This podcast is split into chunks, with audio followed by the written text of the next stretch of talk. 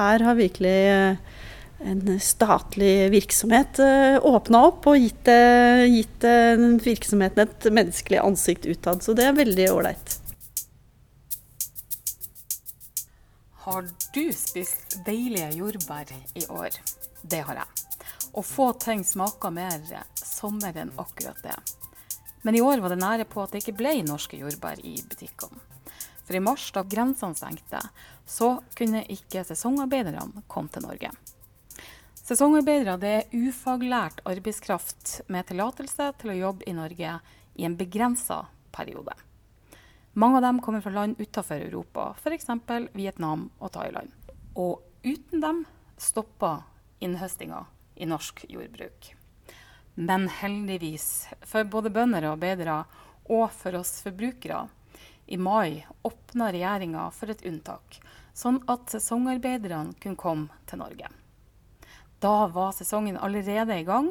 Visumkontorene i utlandet var stengt, og det gikk nesten ikke fly. Men som vi har sett og smakt, det kom norske jordbær i butikken i sommer. Hva skjedde i kulissene da Norge ble åpna for disse sårt trengte arbeidstakerne? Hvilke utfordringer støtter vi på, og hvilken lærdom har vi i UDI tatt med oss videre? I denne podkasten snakker jeg med hun Astrid Solberg, som er organisasjonssjef i Bondelaget. Og hun Line Federikke Mortensen, som er rådgiver i oppholdsavdelinga i UDI. Astrid Solberg, det har vært en litt spesiell vår for mange norske bønder. Hvilke næringer er det som har merka, eller som er blitt mest ramma i uh, at de ikke fikk inn eh, sesongarbeidere? Ja, det er jo grøntprodusentene som har slitt eh, mest hos oss eh, i landbruket. Og spesielt de som driver med frukt og bær i stort omfang. Eh, spesielt jordbær og en god del bringebær. De har hatt utfordringer, for de er vant til å ha mange utenlandske arbeidere inne i sesong. Hvorfor kunne ikke bare permitterte nordmenn gjøre denne jobben? Det er jo mange av disse eh, grøntprodusentene som har langvarige arbeidsforhold til eh, sine fastarbeidere.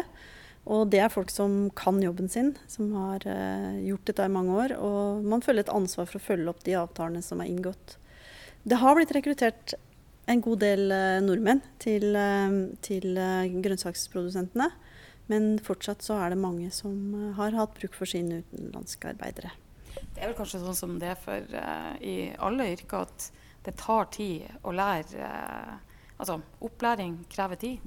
Ja, og mange steder er det jo en del spesialiserte maskiner som, som du trenger folk som kan håndtere. Særlig arbeidsledere. Eh, samtidig så er det jo del av det manuelle arbeidet som er noe som nordmenn ikke har gjort på mange år, og som også krever ganske Ja, du skal Stå opp klokka fire og fem, du skal jobbe i all slags vær. Du skal eh, jobbe fysisk hele dagen. Og det har ikke vært attraktivt for nordmenn i seinere åra. Sånn er det bare. Line Fredrikke Mortensen. Vi er jo byråkrater. Eh, vi hadde kanskje ikke stått i den eh, jordbaråken. Men dere gjør jo en viktig jobb for bøndene. Hvordan har denne våren vært? Ja, det har jo også vært annerledes for oss. Eh, vanligvis så behandler vi de fleste søknadene i februar, mars, april, altså i relativt god tid før sesongen begynner. Eh, men da innreiserestriksjonene kom, og måtte vi jo stoppe saksbehandlinga. Og plutselig 12. mai så endra bortvisningsforskriften seg for sesongarbeidere, sånn at de kunne komme til landbruket. Eh, da var sesongen godt i gang allerede, og vi skjønte jo også at vi er nødt til å hive oss rundt og få behandla de søknadene og få inn de som ønsker å komme. Eh, så vi måtte endre en del rutiner på saksbehandling. Måtte opprette kontakt med utenriksstasjonene for å kunne ha godt samarbeid. Eh, også politiet, for når de kommer til Norge. Og vi måtte også legge inn i saksbehandlinga at vi må ringe alle arbeidsgivere. For vi må kartlegge om de fortsatt trenger arbeidskraften i år. Eh, og også litt rundt eh, reglene om karantene. Og for vår del da så måtte vi bruke en arbeidsuke først på å kartlegge og planlegge det her. Eh, samtidig så var jo heller ikke på det tidspunktet utenriksstasjonene og, visumsentrene åpne. Så det òg var viktig at alle i hele kjeden prioriterer sesongarbeiderne. Og da fra 18. mai så satte vi i gang med saksbehandling for fullt. Og Eh, inn mot juni så var det viktig å få unna den store mengden da, av eh, saker. Og det har vært eh, for oss et veldig spennende prosjekt, for så vidt. Og mm, gøy å jobbe tett opp mot brukerne også. Men veldig usikker situasjon. fordi den største utfordringa har jo vært knytta til om de faktisk kunne reise inn, selv om vi behandla søknadene. Vi er jo ikke den eneste, altså UDI er jo ikke de eneste i hele denne kjeden, sånn som du snakker om. Hva er det som var spesielt med den måten dere måtte jobbe på nå i forhold til eh, i fjor vår? Eh, litt av utfordringa i hvert fall ved utenriksstasjonene nå, er at de er knutepunktorganisert. Eh, og det er forskjell fra i fjor, fordi f.eks. For Vietnam og Ukraina er de største gruppene av sesongarbeidere i landbruket inn til Norge. Fra tredjelandsborgere, da. De er representert av Bangkok i Thailand og av Ankara i Tyrkia. Som betyr at det også passene må fraktes fra, fra, det ene landet til det andre.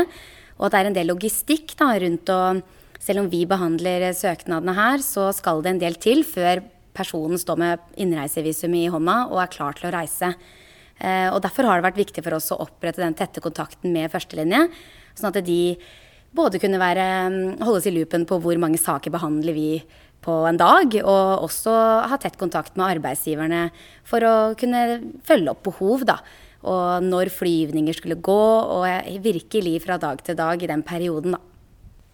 Men var det mange av eh, de som hadde fått eh, de som etter hvert fikk innvilga eh, visum for å komme til Norge, som var skeptiske pga. koronaen? Jeg, tror ikke primært dem som kom fra tredjeland har vært så skeptiske, men i starten så var det mange fra Baltikum og Polen Eh, som var skeptiske. De ble på en måte eh, det var ganske høy smittestatus i Norge, og, og en del vegra seg for å komme. Også fordi at de skal jo tilbake og ble trua med ganske heftig innreisekarantene de, etter perioden i Norge var over, og at de skulle bli nesten internert når de kom tilbake til hjemlandet sitt. Ja, når de kom til Norge, og du er i karantene, var det noen av de som kunne jobbe eh, i karantenetida? Det har vært anledning for å jobbe i karantenetida for de som uh, har klart å overholde smittevernreglene. Uh, som har krevd avstand og kohorter, som vi har hørt om i, i skole og barnehage, på, på fem stykk. Eh, og, så, så, det har vært mulig. Men det er klart det er, ikke, det, er, det er, veldig vanskelig å få til hvis du skal ha 50 arbeidere i jordbæråkeren og, og, ha oppgaver som gjør at de ikke altså, kan overholde karantena da. da. Men nå står vi jo her med myndighetene, Fredrikke. Hvordan, hvordan syns dere samarbeidet har vært i denne tida? Jo, eh, når vi først åpna, altså innreisetillatelsen ble gitt og denne bortvisningsparagrafen ble oppheva, så har jo de virkelig hivet seg rundt og, og ringt alle bøndene. Det syns jeg er ganske imponerende. Eh, så her har virkelig eh, en statlig virksomhet eh, åpna opp og gitt, uh, gitt uh, virksomheten et menneskelig ansikt utad. Så det er veldig ålreit. Hva, hva, føler vi i UDI at vi har lært etter denne våren? For det første så er det jo Altså kan, vi ser hvor fort og hvor fleksible vi faktisk kan jobbe. Eh, I en vanlig hverdag hvor man også har andre parallelle oppgaver, så selvfølgelig går det litt eh, treigere enn hva det har gjort nå. Nå har det jo vært prioritert. Det har vært en prioritert oppgave, både politiske signaler om at det her skal vi få til. Eh, vi vet òg hvor viktig det er for bransjen. Eh, og derfor var det også viktig at det ble satt av nok ressurser. At vi eh, også jobba fort og hadde et godt samarbeid med både de bøndene og selvfølgelig de i både politiet og utenriksstasjonene. For å klare å få det til sammen. For det så vi veldig kjapt, at uten samarbeid så får vi ikke det her til. Og det er jo noe vi tar med oss videre òg. At både, både, det å ha tett kontakt med bøndene har vært kjempenyttig. Veldig bra begge veier. Um, og også for vår del i UDI, da, og også samarbeide enda tettere med førstelinje. For nå har vi jo hatt daglige Skype-møter, og vi har sittet hver morgen og snakka med Bangkok og snakka med Ankara, og det har vært uh, kjempenyttig for oss òg. Um, og det er ikke sikkert at vi gjør det til neste år igjen, men det er i hvert fall en lavere terskel nå da, for å kunne sette i gang samarbeid og, og, løse de utfordringene og oppgavene som oppstår når det virkelig brenner. Og det skjønte vi at det er vi bare nødt til å gjøre. Og da må vi finne ut hvordan vi skal løse det og ta de grepa vi gjør, trenger da, på veien. Så det, det tar vi med oss videre. Helt avslutningsvis så er jo vi har jo også en kontrolloppgave eh, i eh, UDI. Hva tenker du om, det, altså, om den oppgaven etter denne våren? Eh, I forkant av sesongen, altså i januar, så hadde vi et brukerråd med eh, bøndene. Og da gjorde vi en del forberedelser allerede for sesongen.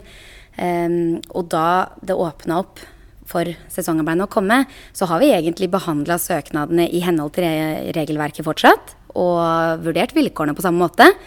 Uh, det som har vært positivt, er den tette kontakten med arbeidsgiverne. Som igjen gjør at uh, mange ting man kanskje ellers ville sett i saksbehandlinga som enten ville ført til et avslag eller vært noe man hadde vært usikker på, har man jo kunnet uh, løse der og da. Og det har, det har også vært veldig bra å, å ha god kommunikasjon med de.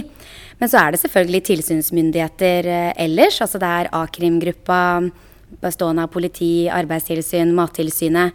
Eh, de drar jo på årlige tilsyn, og de kommer jo til å gjøre det i år også. Eh, særlig også med tanke på smittevernregler i år.